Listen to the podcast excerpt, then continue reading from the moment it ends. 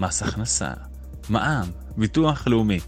בהתחלה זה נשמע מאוד מאיים, אבל באמת, באמת, באמת, שזה ממש לא מסובך. הכי גרוע, הכי גרוע, משלמים לרואי חשבון, הכי כדאי, הכי כדאי, לפחות בהתחלה, בטח כשמרוויחים סכומים יחסית נמוכים של תחילת הדרך, לעשות את זה לבד, לעשות, למלא דוח לבד. אז בגדול, יש כל מיני אפשרויות לפתוח תיק כעצמאי.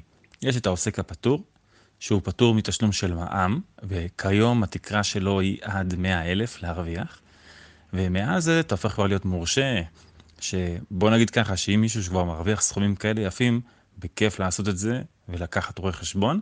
יצא לי להכיר אישית אנשים שגם מילאו את הדוח הזה לבד, כי זה כן אפשרי. יותר מזה, מס הכנסה, אפילו מדריך אפשר לבוא לפני הזמן של הגשת הדוח, בדרך כלל זה חודש לפני הגשת הדוח, והם שם במס הכנסה ממש עושים הדרכה מה צריך למלא. הם אפילו ימלאו איתכם ביחד את הדוח, לדוגמה, אחר כך תלכו הביתה, תמלאו באינטרנט, והם מגישים את זה והכל. אז בגדול, עוסק פטור, זה מאפשר לנו גם להיות שכירים, ובמקביל גם להיות עוסק פטור.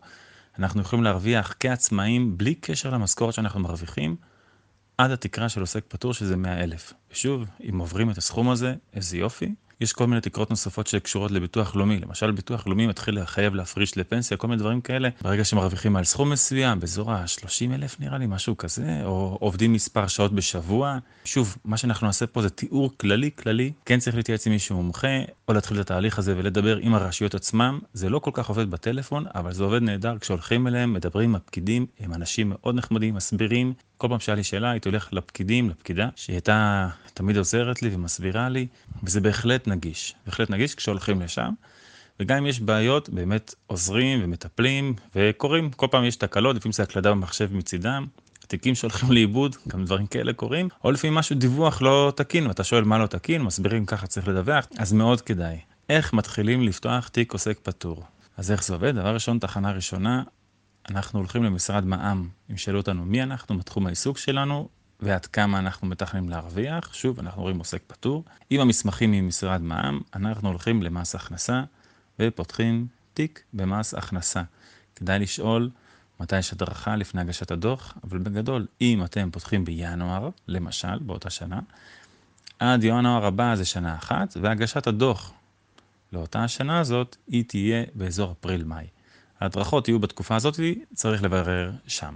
ואז הולכים לביטוח לאומי, ביטוח לאומי שוב ישאלו אותנו כמה אנחנו חושבים להרוויח. עכשיו, אל תהיו יותר מדי אופטימיים, כי לפי מה שתגידו מראש, אנחנו, וואה, נראה לנו נרוויח השנה, לא יודע מה, 50 אלף, יכול להיות שלפי זה ישלחו לכם חיוב. אז תגידו בהתחלה איזה סכום אומדן יחסית נמוך, נראה לכם, אל דאגה, הרשויות יודעות טוב מאוד להתחשבן איתכם, מה שמגיע לכם אתם תקבלו חזרה אם בטעות גבו ממכם, ומה שצריכים לגבות מכם, יגבו ממכם. אז אם אתם ממש בתחילת הדרך, לא עשיתם יותר מדי עבודות, תגידו ממש אפילו ברמה של לא יודע מה, אלף, אלפיים, שלושת אלפים, חמשת אלפים, נראה לכם שתרוויחו השנה. אם כבר יש לכם איזה קצב של עבודות שנכנס ואתם יודעים להעריך, מצוין. בגדול, הם משלמים או עם מקדמות, זה כבר מול מס הכנסה, או פעם בשנה.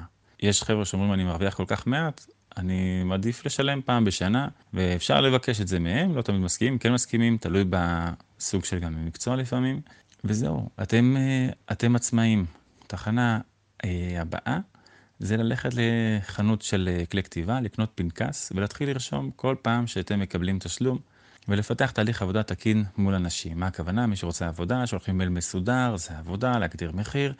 אנשים משלמים לכם, אתם רושמים את זה פנקס קבלות ונותנים לו העתק מהקבלה. כן, זה פחות או יותר ההתנהלות. הרבה אנשים ממלאים את הדוח הזה לבד. אפשר למלא את הדוח הזה עם רואה חשבון, להזדכות על כל מיני דברים, על uh, כל מה שקשור לעבודה, אם יוצאים להיפגש לאיזה פגישת עסקים, אם קניתם מחשב, אם קניתם ציוד משרדי, אם קניתם ציוד שאתם צריכים בשביל המקצוע, אפילו אם רכשתם אולי כל מיני דברים דיגיטליים כמו פונטים וכדומה.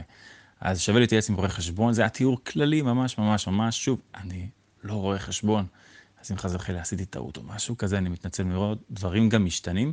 אבל בגדול ככה פותחים אה, עסק עצמאי משלכם. הולכים למשרד מע"מ, הולכים למס הכנסה, הולכים לביטוח לאומי, ופשוט מתחילים לתעד את הכסף שנכנס ולתת קבלות. ועכשיו זה כבר תהליך אחר של לדעת איך לשווק את עצמנו ולהשיג לקוחות ולגבות מחירים בהתאם למה שאנחנו מספקים ולהתפרנס בכבוד ובשמחה ובכיף ובהרבה הצלחה. יאללה, לא להסס.